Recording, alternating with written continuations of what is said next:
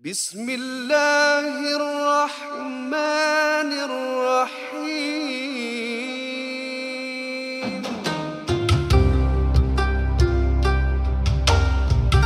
بسم الله بسم الله. بسم الله Bismillah walhamdulillah Muslimin muslimat yang kami hormati sekalian Awwalu wajibun alal insan Ma'rifatul iman bistiqan Wa nutqu bisyahadatain i'tubira Lisihatil imani mimman qadara. Saudara-saudari yang kami muliakan Kita bertemu punya ni. sekali lagi. Ah, baru Masya punya. Allah Din. Ah, Dia kita hafal bertemu. eh Tak baca daripada phone tu. Ah, Aku buat sendiri. Ah, dulu. Ah, Syair aku. Muslimin muslimat Masya Allah kita bertemu sekali lagi Dalam ruangan um, NGU pada kali ini Bertemankan nenek kami Bertemankan kami Nenek-nenek suka benda ni. di sini. Oh, ah, Tersengaja suruh nenek-nenek dengan NJU Dia beli kambing kurban kan? Yalah untuk yalah untuk uh, warga-warga Suka Mas yang nak buat dengan ibadah. Din. Suka dengan suara dia.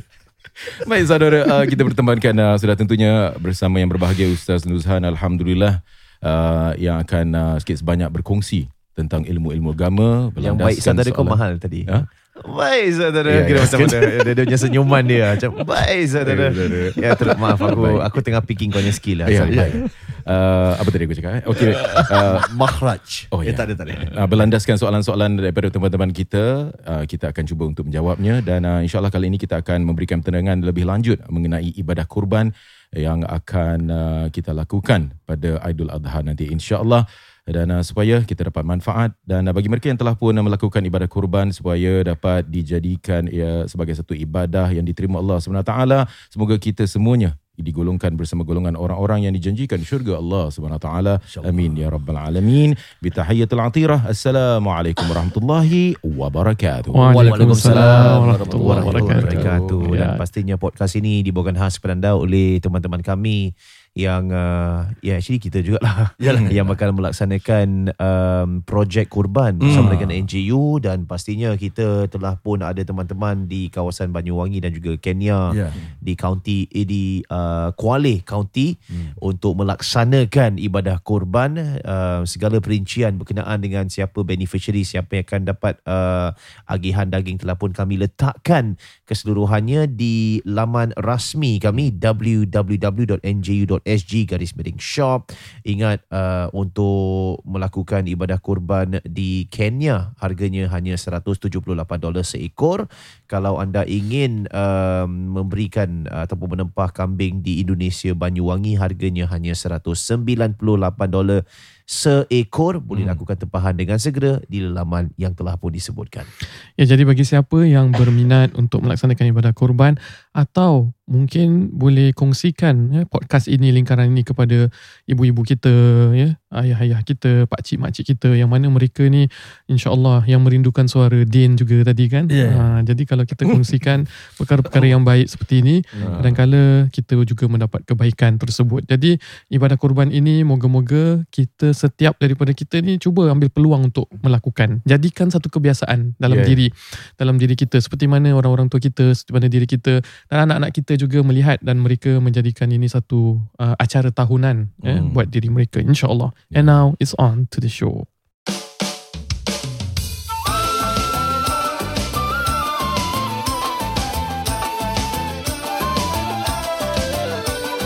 Jangan segan dan malu, marilah mendengar NGU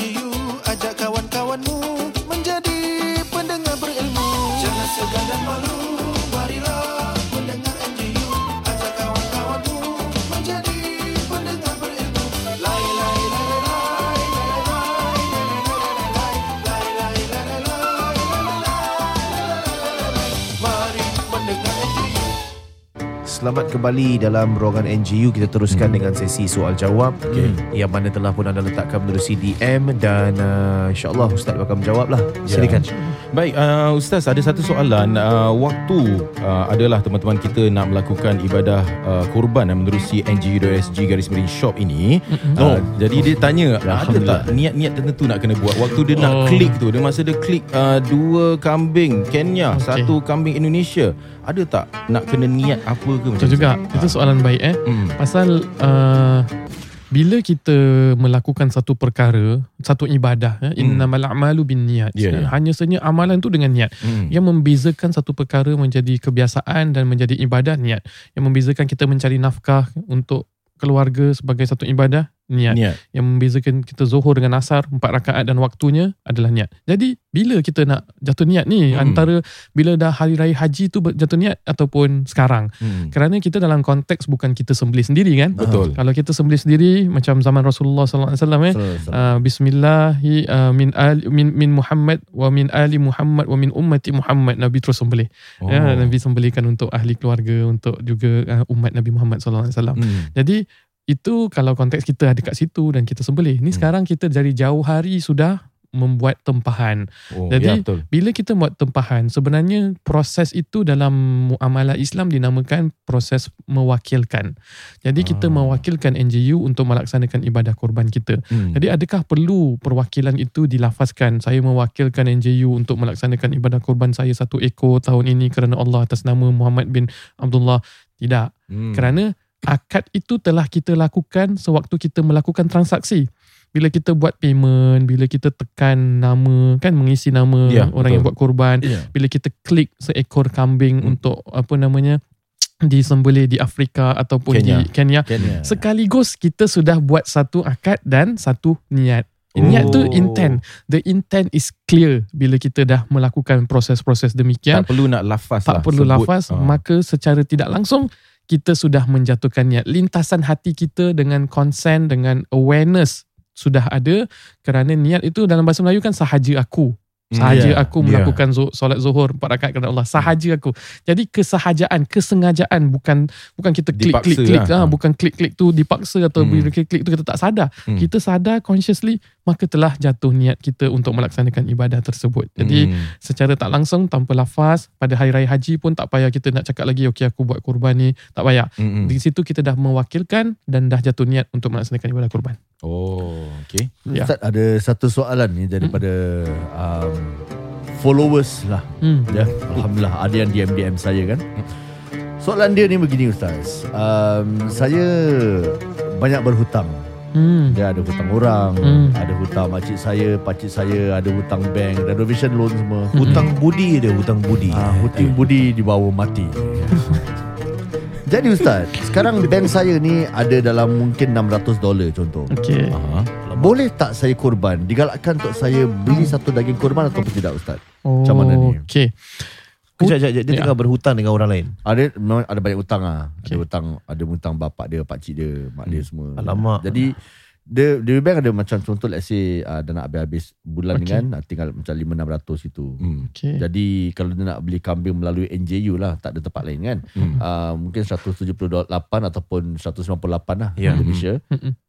Boleh tak kalau nak buat korban? Boleh saya Ustaz? jawab dulu? boleh silakan Hmm. Hmm. Uh, ini bergantung pada situasi lah. Mm-mm. Hmm. Kalau saya pakcik dia, Ya. Hmm. kau bayar hutang dulu lah. Oh, kalau makcik lah, kalau makcik.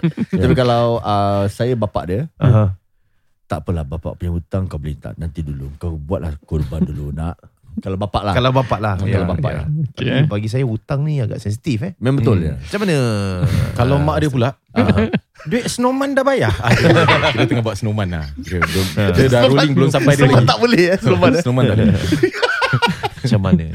Ah, Berhutang tapi ada duit sikit lah. Ada Ah, duit lah eh. Juga. Pada pandangan ustaz macam mana? Pandangan saya kita kena bezakan hutang yang ada di dalam konteks kita kehidupan eh. Ha, Mungkin yeah. Tuan Razi lebih mahir eh buat hutang piutang ni. Ah, Jadi boleh cakap nama company ke? Tak boleh, tak boleh. Tak boleh, boleh, boleh. Tapi bayar, bayar. Bayar Alex sekarang. Oh, tidak, tidak, tidak. boleh Ka- kalau nak sebut nama boleh beli 10 ekor kambing. Oh, 20, 20, oh, 20 ekor 20 kambing. ekor. Uh, tapi bila beli 20 ekor kambing ni Yeah. just info tambahan eh. Ya. Kalau sebagai syarikat kita nak beli Hmm. 20 ekor kambing kita tak boleh letakkan atas nama syarikat. Ah, Ah, kita- Okey, sekejap sebelum Ustaz teruskan. Ah, Uh, 178 kali 20 hanya 3560 saja. 3560 Ya. kemudian kena apa namanya letakkan ataupun kena apa furnish ya nama-nama pekerja tu. Siapa Oh. ah, fulan ataupun fulan Kira fulan, 20 fulan. nama lah. 20 nama 20 ataupun nama. ahli keluarga daripada nama tu macam kata Oh, eh boleh eh. ah, aku kau letak tiga nama lah. Ah, contoh staff kita cuma ada 15 ke 10 orang. Ya. Okey, setiap staff taruh tiga nama. Ah, ni syarikat bayar. Itu boleh tapi kena ada tiga nama tu. Uh, dan orang-orang itu pun tahu nama mereka dinominasikan. Ah. Uh, jadi bukan atas nama syarikat kita beli. Uh, itu tak boleh. Dia mesti atas nama perseorangan. Tapi kalau syarikat bayar, perseorangan itu perlu di apa furnishkan nama-nama mereka dengan pengetahuan mereka. I Ah tu see, boleh eh. Ah, jadi kalau nak saya sebut nama company kena tulislah eh. Oh, nanti nanti Ustaz. Itu nanti insya-Allah. Okey, Okey. insyaallah. Ya. Jadi jadi bab hutang tadi. Ya. Yeah. Razif sebut eh bab hutang. So hutang ni ada yang dikatakan mempunyai waktu waktu tertentu untuk Hmm. dibayar seperti hutang rumah, hutang Ya. renovation kan. Ya. Hutang yang memang bulanan kita sudah ada perjanjian untuk bayar. Ya. Kalau bentuk hutang sedemikian yang memang ada tarikh luput dan waktu-waktu tertentu untuk kita buat pembayaran dan kita yakin bahawa duit kita sebagai orang Singapura yang bergaji akan masuk lagi untuk membayar hutang maka dibolehkan buat ibadah korban Ah, pergi ah. umrah semua boleh Ya. tetapi kalau dia hutang perseorangan yang mana orang itu menagih ah, orang macam tadi Zal kata pak cik dia kata memang kau kau hutang aku belum bayar-bayar lagi Hmm. dan aku memang perjanjian ni bila kau ada duit Mhm. ataupun perjanjian dia pada bulan 3 ni sekarang dah bulan berapa hmm. tu dah luput dari perjanjian maka perlu diutamakan hutang kerana hutang tu wajib Oh. hutang tu wajib. Barang siapa yang mati syahid pun apabila dia mempunyai hutang dia masih tergantung tidak dapat eh, ke syurga Allah. Kerana apa? Kerana apabila urusan dengan Allah Subhanahu Taala semua sudah selesai urusan dengan sesama manusia selama mana manusia tidak halalkan tidak selesai. Maka itu kadang-kadang kalau ada kematian kan selalu disebut kan Hmm. arwah saya ucapkan terima kasih semua yang datang ya untuk menyelesaikan pengurusan jenazah arwah uh, teman saya ni. Bagi sesiapa yang mempunyai uh, mempunyai hutang piutang arwah ada hutang pada dia sila tampil ke ahli waris ya secepat mungkin beritahu. Uh, untuk apa? Mungkin ahli waris boleh uruskan pembayaran daripada harta peninggalannya ataupun boleh berbincangkan ya kalau tak ada pembayaran berbincangkan untuk dihalalkan ataupun mungkin uh, diberikan masa-masa tertentu supaya arwah tadi itu uh, tidak menanggung beban hutang bila Hmm. meninggal dunia. Jadi balik kepada soalan, kalau memang waktunya apa orang kata waktu yang luas macam HDB Hmm. dia ada hutang HDB 25 tahun 30 tahun kontrak boleh je pergi umrah boleh je buat korban kan.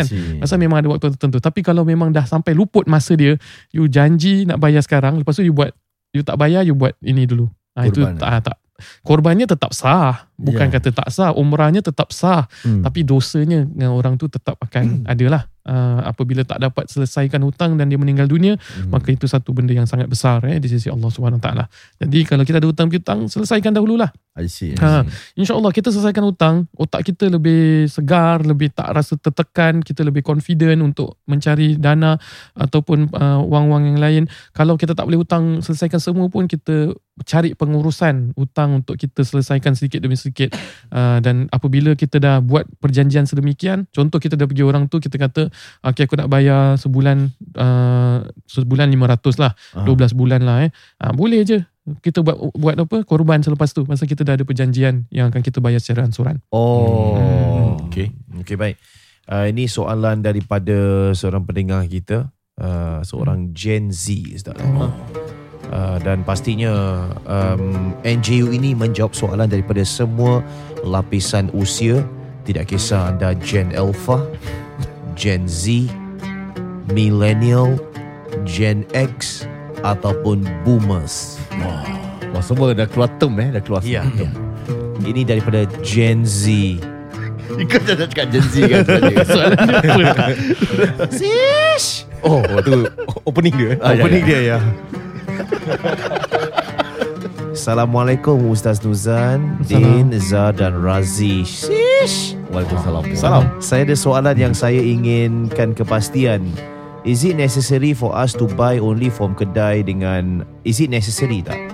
To buy only from kedai with halal logo. Misalnya kalau saya nak beli bubble tea yang tak ada halal logo, boleh tak? Hmm. Saya pening sebab ada lah mak saya cakap tak boleh sebab ni apa uh, dia punya bubble dia, dia punya pearl dia ada apa. Hmm. Oh. Ada yang cakap boleh, ada yang cakap tak boleh. Pak cik cakap boleh, mak cakap tak boleh. Hmm. On that note also how about produk yang bukan makanan pula Contoh ubat gigi, sabun baju and others Adakah harus untuk beli yang ada halal logo sahaja? Thank you in advance Ustaz and NJU guys Assalamualaikum warahmatullahi wabarakatuh eh. Apa benda tu isis tu? Sis, uh, Ustaz ini eh. izin saya beri penjelasan silakan. ni Silakan. Uh, menurut beberapa perawi TikTok eh. Oh, Uh, kalau kita sebut sis, Ah. ini bermaksud ice in the veins. Ah, Ice in the veins ni dengan uh, gerakan tangan uh, begini dan tangannya dua ibarat Oh. ada uh, begini. Hmm. okay. Ini saya tunjukkan kepada ustaz lah yang Okay. yang Hmm. dengar tak tahu ni apa. Ya. Ini saya tunjukkan kepada ice in the veins ni bermaksud waktu NBA tu ada satu um, basketball punya player tu bila dia buat slam dunk Ha.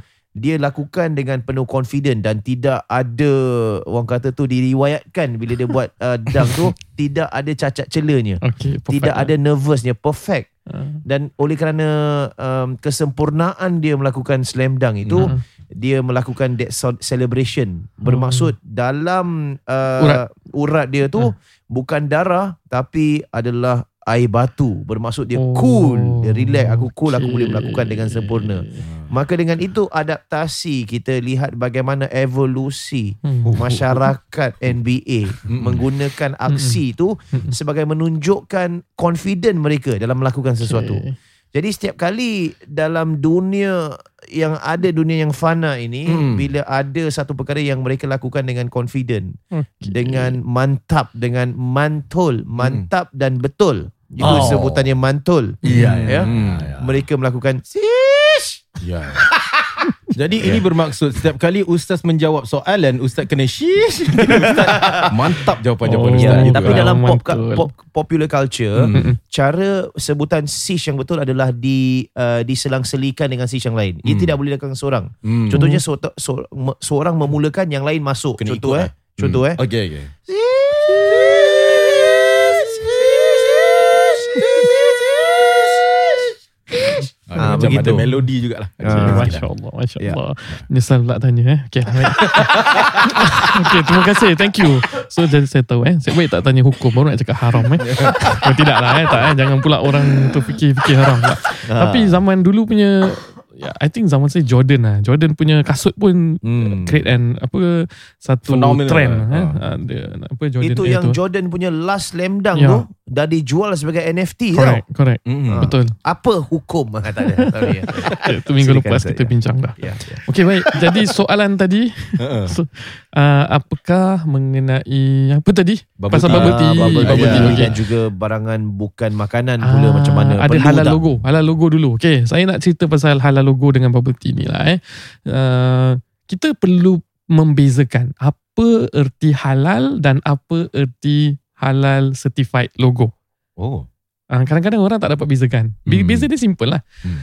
Semua makanan Yang halal secara syarak Seperti buah-buahan Hmm. seperti beras kan Hmm. yang Allah Subhanahu Wa Taala tidak mengharamkan dalam Al-Quran dalam ayatnya hurrimat alaikumul maitatu waddamu walahmul khinzir itu Hmm. semua itu halal secara syarak Hmm. Ya. tanpa perlu ada certification logo dia dah Hmm. halal dah Ya. Hmm. jadi boleh kita consume boleh kita makan adapun halal logo adalah sesuatu yang telah menjalani piawaian telah menjalani inspection yang ditetapkan oleh negara-negara tertentu. Hmm. Kalau Singapura punya ada halal MUIS kan. Ya. Halal Jakim, Halal MUI, Indonesia, Halal Thailand punya.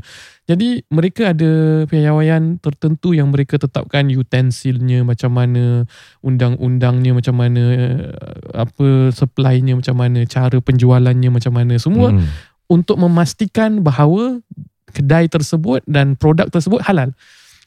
I Dalam see. erti kata lain, mereka sudah melalui inspection lah. Ya ya. Jadi secara tak langsung saya tak nak cakap itu lebih halal ke tidak lah tapi mereka dipastikan eh, Hmm. kehalalannya.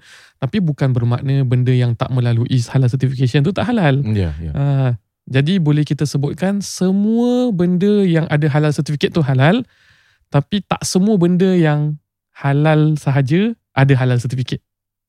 Okey. Faham, Ah, faham. Faham eh? Ya. Uh, tak semua benda yang halal mesti ada halal certificate. Hmm. Kan? yalah. Kita makan buah, buah tak ada halal cert. Boleh saja kan? Betul. Ya. Ha, jadi tapi semua yang halal cert insya-Allah semua dah dipastikan kehalalannya. Jadi Hmm. itu kita bezakan. Ya. So kalau pergi kedai bubble tea Hmm. contohnya uh, saya tak perlu namakan lah kedai-kedai bubble tea tu eh. Hmm. Kemudian kita lihat dia tak ada halal cert. Hmm. Adakah dia halal atau tidak? Kita kena lihat balik kepada ingredient dia tertentu. Hmm.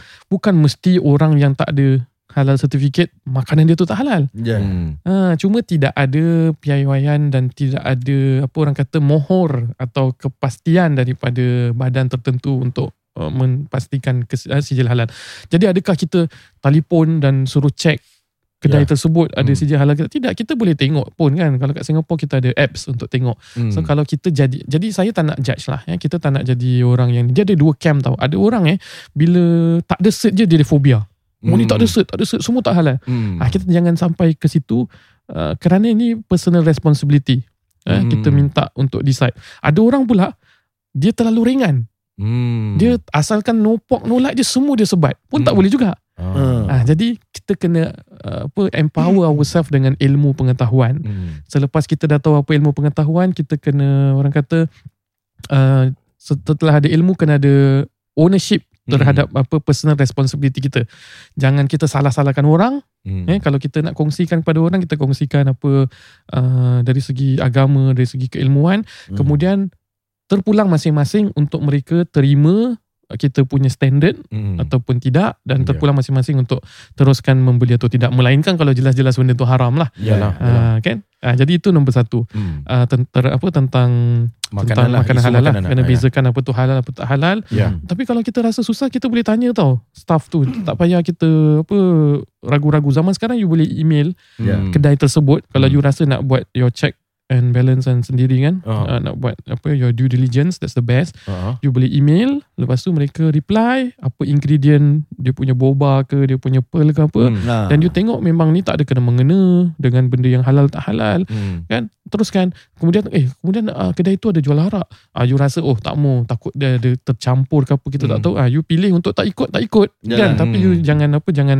Jangan jangan- kecoh lah kira. ah, jangan membuat satu onar eh yang Ya. tidak unnecessary lah you nak Ya. kasih perhatian pada orang boleh tapi kalau orang nak teruskan contohnya dekat kita empat orang Hmm. kita you tak you tak selesa makan dekat uh, satu tempat dekat Europe yang apa jual ikan tapi Hmm. dalam masa yang sama dia ada jual benda yang tak halal Hmm. Jual arak lah. ah jual lah. arak Ya. macam satu orang pula selesa pasal Ah. dia kata tak campur aku tahu aku yakin tak campur kan Hmm. Ha, jadi kita tak boleh memaksakan pandangan kita pada orang lain. Ya, Yang penting semuanya ada ijtihad masing-masing. Ijtihad tu nak kena dengan ilmu eh. Dia Hmm. bukan ijtihad uh, macam last week ke- pernah kita sebut Was-was was-was. tak was-was lah kira. Ah was-was ah aku tak was-was go. Tak Ya. was-was tu kena ilmu baru hilang was-was. Bukan kena ikut nafsu, ikut sedap dah lapar aku tak was-was.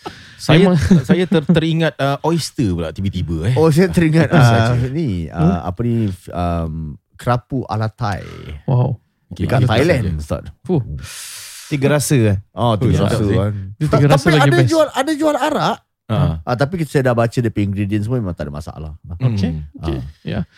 Ya. Ni yang uh, satu lagi isu pasal apa tu obat gigi Oh. tak ada halal ke macam mana Zat? Kalau kita tengoklah ada obat gigi tersebut tak ada perkataan halal, adakah haram kita untuk menggosok gigi kita dengan menggunakan produk tersebut Zat? Ya. Ya, bagi saya non-consumable punya barang. Hmm. kita jangan uh, pertikaikan eh, tentang halal dengan tak halal sangat. Hmm. Kerana kadang-kadang bila kita kata sabun atau ubat gigi, lepas tu kita tengok eh ada alkohol Hmm. dalam ingredient ingredient dia. Hmm. Kita kena pastikan ada alkohol yang bukan jenis memabukkan dan yang dibuat untuk minum. Oh, Ya ya. Itu alkohol untuk mengawet yang bukan jatuh dalam kategori alkohol yang memabukkan. Jadi kita tak boleh kata oh kita tak boleh gunakan apply this lotion ke di sabun ke apa. Hmm. Jadi non-consumable selalu kita tak lihat daripada sudut halal tak halal lah eh. Hmm. Asalkan Jarang Ah. orang sabun lepas tu mabuk sendiri Zat, eh? Ya, Betul. Ha.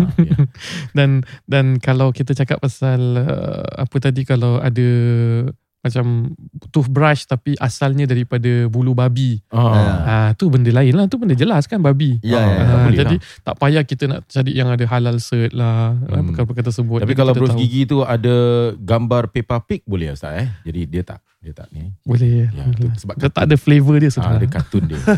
Patahkan sajalah yang gambar Peppa Pig tu. Leceh eh, macam leceh eh. Kira orang gitu eh. ya, jadi non-consumable Kan kartun. tak tak Ah. jadi isu sangat lah tentang halal punya Ya. certification. Hmm. Alright. Ya. Hidung tu adjust lah nampak macam kambing. Letak maka pakai letak tanduk. Oh. Jadi boleh dia tukar. mengubah sifat kartun tu. Hmm. Eh, Actually bagus. Kalau setiap kali kita Dah dah. tak, actually bagus kalau kita nampak berdua gigi tu, kita akan teringat kurban. Oh, Kurban ya, kambing Kalau tu. letak kambing lah. Boleh teringat-teringat. Ha. Yalah. sebagai satu trigger lah untuk kita punya mind. Ya? Dulu Mandarin teacher anak saya bagi anak saya whistle Peppa Pig. Hmm. Ditiup-tiup eh. Tiup keluar bunyi. Bunyi bukan bunyi babi lah. Okay. Hmm. Ha, bunyi lain tut tut tut begitu. Oh. Sampai boleh digantung eh. Hmm. Nampak Peppa Pignya. Mana-mana pergi nak pakai. Mm-mm. Habis saya uh, saya kata kepada dia lain kali janganlah jangan bagi Peppa Pig ni kepada anak-anak saya. Mm-mm. Ya. Sebab ini uh, tak sesuai lah. Ya. Oh. Saya kata sedemikian. Betul Saya ya. pun cakap okey lah faham. Mm-mm. Ya. Jadi dia dah tak bagi lagi lah. Itu je saya sekadar membuat peringatan lah. Ya. Kenapa, kenapa tak slow beli Peppa Bing? Kira Peppa kambing lah kira. Peppa kambing. Kenapa ni saya rasa ni agenda Illuminati. Dalam banyak-banyak binatang, banyak binatang. Ya. Kenapa tak buat kambing ke? Ah, eh. Bagilah kambing jadi main character. Mm-mm. Kenapa Peppa Pig? Mm-mm. Ni yang saya muskil ada agenda ni. Mungkin cute tak kalau pink agaknya mungkin. Pink ada banyak lagi binatang warna pink. Ah. Sea slug. Okay. Okay. Tapi ada jugalah kambing ada hero juga kambing. Apa? Apa? Kambing ada Baba Black Sheep. Itu Tapi lagu bukan hero, eh. Ya, ya, ya. Itu nursery rhyme eh. Ni- Saya tak tahu lah. Ninja Turtle ada boleh jadi. Hmm. Tak boleh. Hmm. Dia tak ada kambing. Ninja Turtle tak pakai baju. Oh ya. Ah, yalah. Ah, tak tutup aurat ya. ya. Hmm. Yang pakai baju apa? Splinter. Shredder. Splinter pun pakai. Oh Splinter, Splinter. Ah, sebenarnya pakai. Yang dia punya guru dia. Ya. Oh, Tikus mondok lagi. ah, Ah, itu kena mondok eh. tikus longkang tu. Okey. Baiklah kita ada soalan lagi eh. Ah. Uh, silakan Baik. satu lagi lah sebelum kita akhiri ni. Hmm. Baik, uh, tadi soalan uh, dari Gen Z eh. Ni soalan daripada saya tahu saya, saya tak tahu siapa yang soal lah. Jadi soalannya mengenai Usia berapa usia dia? uh, dia tak letak usia, dia Agak-agak. cuma saya agak dia saya rasa dia Gen X agaknya atau Gen. X lah. Ya. Baik. Uh, Soalannya mengenai wali. Apakah itu wali Ustaz? Sebab dia pernah dengar cerita tentang wali-wali songo.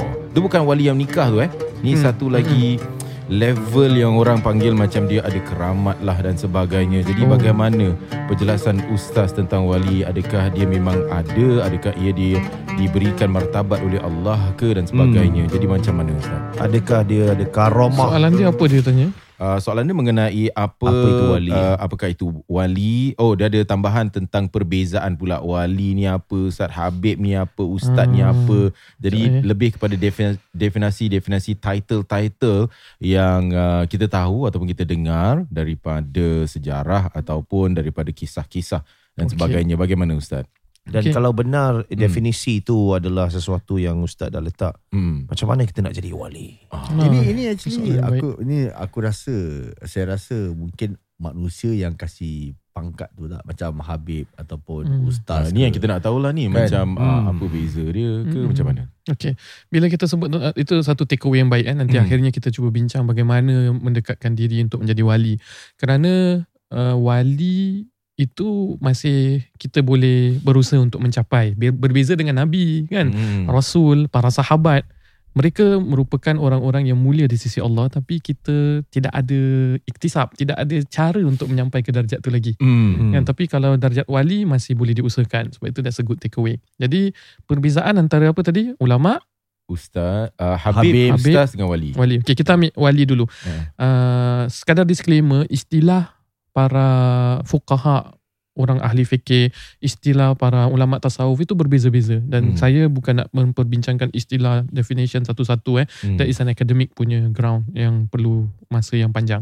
Jadi secara ringkas, dalam Al-Quran Allah sebut, Ala inna awliya Allah la khawfun alaihim walahum yahzanun. Hmm. Ini satu ciri-ciri wali yang kita nak nak nak ambil berat eh untuk Hmm. take away kita lah. Hmm. Uh, wali orang boleh sebut orang-orang yang dekat pada Allah, orang yang dicintai oleh Allah, kan kekasih Allah.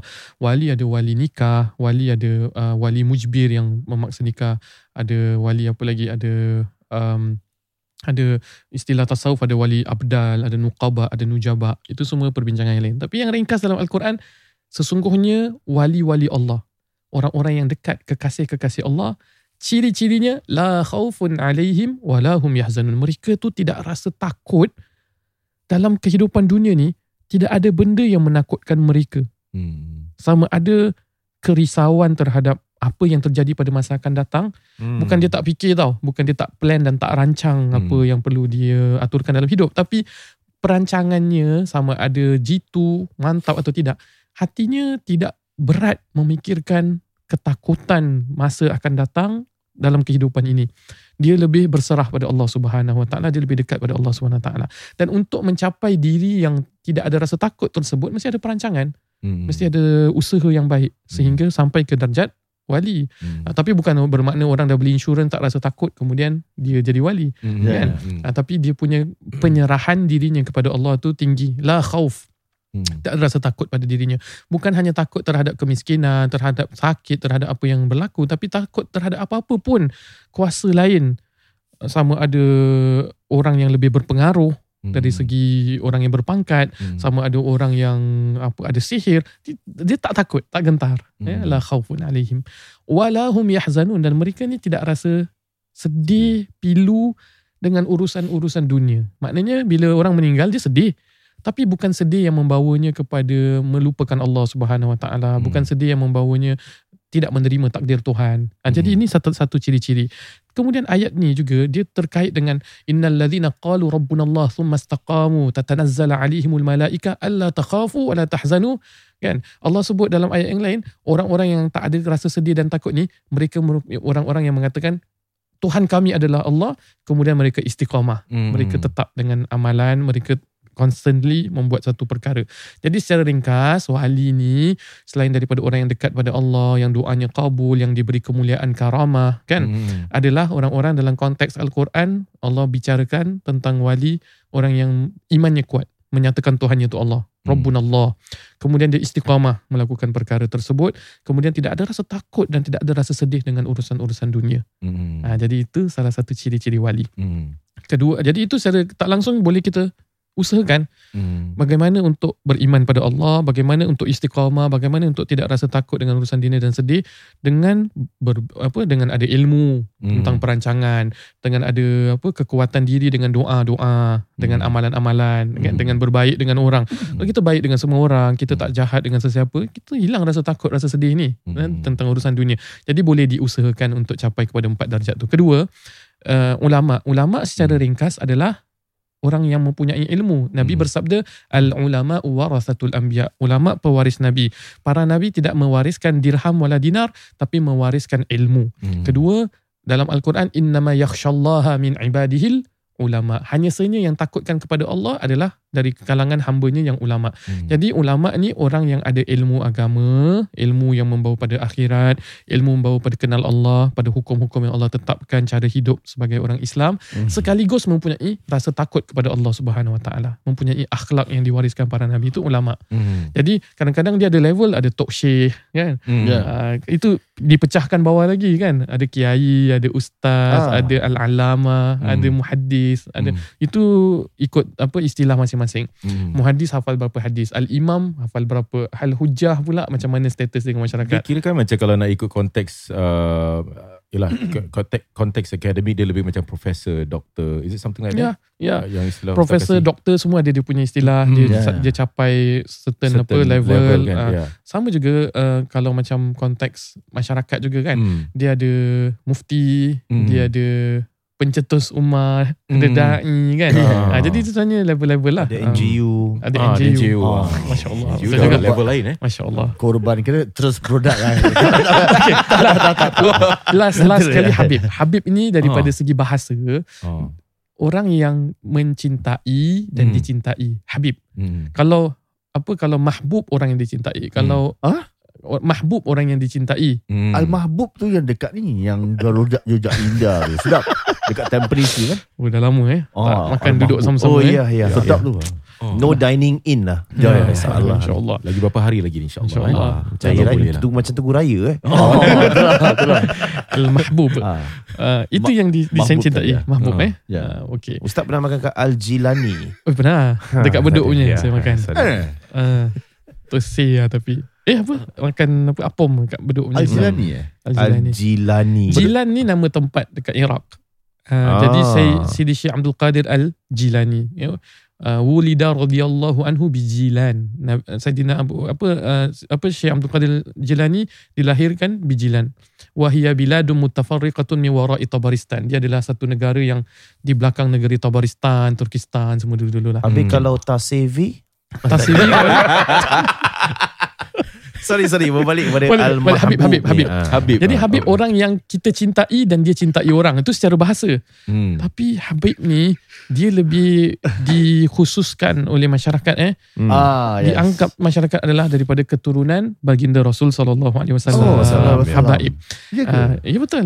Jadi kalau kat Indonesia dia ada persatuan tau. You kena register, you kena cakap you anak siapa, keturunan siapa, pap ada kad ataupun ada registered Huh? you adalah Habib yang legit. And it comes with Oh, privileges Dia macam Raja? Perak ah, Dia, dia tak ada privilege. Dia tak ada privilege eh, pada itu. Tapi kenapa? Kerana ada orang mengaku-ngaku. Oh. Uh, just anyone can dakwa diri dia sebagai Habib kan. Hmm. I see Ah, dia keluarkan keturunan apa-apa. Tapi kalau kat Indonesia dia ada satu persatuan yang mana dia keluarkan okay, dia ni legit Habib.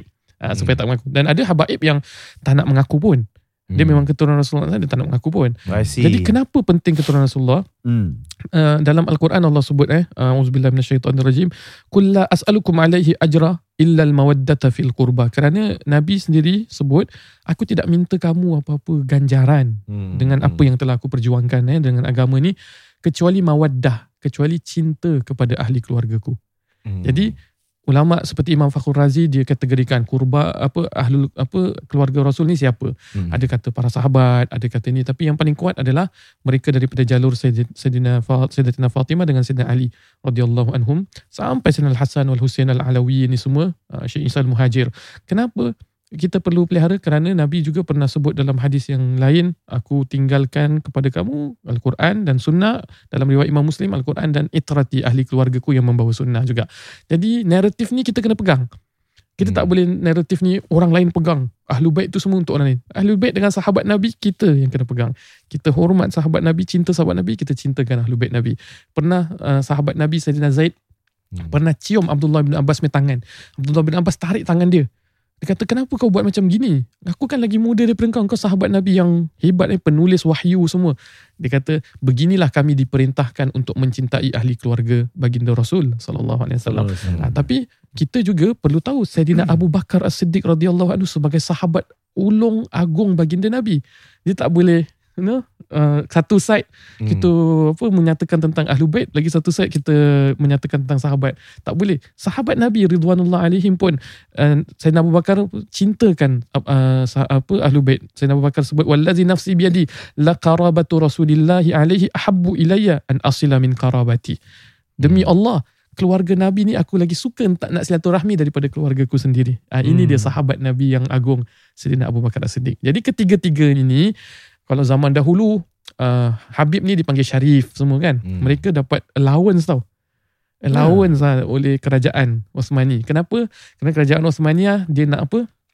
dia nak Habaib ni orang semua sayang, orang semua cinta. Sebab Hmm. itu namanya Habib. Jadi semua cinta keluarga Rasul dan mereka pun dapat ajarkan dengan baik. Hmm. Hmm. Tapi mana yang salah tetap salah. Hmm. Uh, kita jangan mengagungkan sehingga ni. Cuma kalau kita nampak habaib daripada kalangan yang tidak apa tepat kan Hmm. membuat amal salah, kita anggap macam keluarga Rasulullah buat salah kita nak tutup aib dia, kita nak betulkan, kita nak bawa dia. Hmm. Uh, bukan kita nak expose dia. Hmm. Uh, kita nak apa orang yang kita sayang kan Hmm. uh, nak betulkan. Uh, kerana mereka bukan maksum tentunya. Ya. Uh, bukan Hmm. maksum. Jadi Habib kalau menurut Profesor Quraisy Shihab dia kata dia bukan hanya keluar sebatas keluarga Nabi je. Keluarga Nabi di kalangan para ulama yang Hmm. alim baru diangkat darjat sebagai habaib. Habib. Tapi dalam pada erti kata yang lain ni semua ulama juga mempunyai darjat yang tinggi. Kalau nak cakap mana yang hebat-hebat antaranya kebanyakan menyatakan ulama mempunyai darjat yang paling tinggi. Kul hal Hmm. yastawil ladzina ya'lamun wal ladzina la ya'lamun. Tak sama orang yang mengetahui dan tak sama orang yang tak mengetahui. Dan ulama juga meru- merupakan pewaris Nabi. Yang paling bagus kalau dia tiga-tiga lah. Dia habaib, dia juga ulama dan dia juga wali-wali Allah Subhanahu Wa Taala.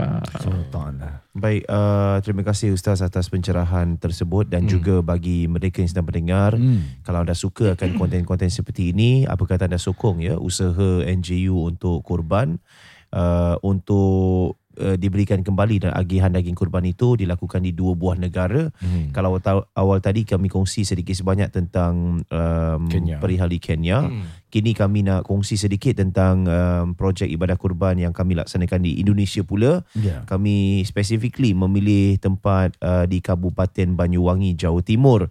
Ini di dalam kawasan Kecamatan Giri dan juga dalam kawasan Kecamatan Gelagah. Ini juga di Kabupaten Banyuwangi, Jawa Timur. Hmm. Dan uh, ia bakal diberikan dan juga um, diagihkan kepada antara 2,000 lebih keluarga. Mereka adalah keluarga miskin, keluarga duafa, uh, fakir ya di Hmm. sekitar kedua-dua wilayah ini. Mereka akan memanfaatkan uh, daging agihan uh, korban ini yang telah pun anda tempah Hmm. atas nama anda sendiri. Dan kebanyakan penduduk di kawasan ini merupakan pekerja buruh construction workers. Mereka merupakan petani dengan Hmm. gaji ataupun upah kurang daripada RM50,000 sehari. Ini dalam 5 dolar sehari. Bayangkan Hmm. ini uh, statistik yang diambil sebelum COVID. Bayangkan dalam keadaan COVID ya dengan projek construction berkurangan, uh, dengan orang kata tu um, tanah yang mungkin tidak dapat lagi uh, Ditani, di, ya di uh, you know to work on lah Yeah. berkenaan dengan petani-petani ini kan uh, mereka uh, hanya dapat leb- kurang daripada 5 dolar sehari. Dan di setiap desa kedua-dua kecamatan Giri dan Gelagah ni ada juga rumah anak-anak yatim dan mereka lah sebenarnya diutamakan terlebih dahulu dalam pengagihan daging korban uh, dan nama uh, panti asuhan ni adalah Panti Budi Mulia dan juga Panti Samsul Huda. Mereka dapat prioriti pengagihan uh, daging kurban di Indonesia atas tempahan anda dan kebanyakannya juga adalah penduduk di sini adalah orang-orang muslim berbangsa Jawa. Sejurus lepas anak-anak yatim ni dapat bahagian agihan daging mereka, Hmm. uh, daging kurban untuk mereka uh, yang selebihnya akan diberikan kepada 2000 lebih keluarga uh, di wilayah yang telah pun disebutkan. Jadi tunggu apa lagi inilah masanya untuk anda uh, melakukan ibadah kurban bersama dengan kami dan uh, harga bagi seekor kambing di kawasan Kabupaten Ban- Banyuwangi ini adalah ser- 198 dolar. Hmm. Ini harga yang telah pun kami tetapkan kami buat kurang daripada 200 dolar supaya ia mampu milik untuk semua yang sedang mendengar informasi lanjut selanjutnya telah pun kami muat naikkan di www.nju.sg garis miring uh, Shop. shop, Uh, dan semua perincian telah pun kami muat naikkan di sana semuanya secara online boleh pergi di sana dan ingat saya sarankan bila dah nak lakukan ibadah kurban ni nak typekan nama biar simak 2 3 kali Hmm. uh, jangan nanti tersalah type nanti nak Salah kena eja ke? uh, nak kena salah apa Salah Takut salah hijau. hijau. Ah, salah Ah, eja nanti ya. kena rectify dan seumpamanya Hmm. sebab ini kami nak printkan sijil dan juga kami nak berikan gambar uh, ibadah kurban yang dilaksanakan pada hari-hari tasyrik yang telah pun disebutkan Hmm. semoga uh, Allah menerima Amin. ibadah anda uh, di hari raya Aidil Adha nanti ya insyaallah InsyaAllah. InsyaAllah sekian sahaja rancangan NGU untuk kali ini. Semoga dapat manfaat. Ila liqa. Assalamualaikum warahmatullahi wabarakatuh.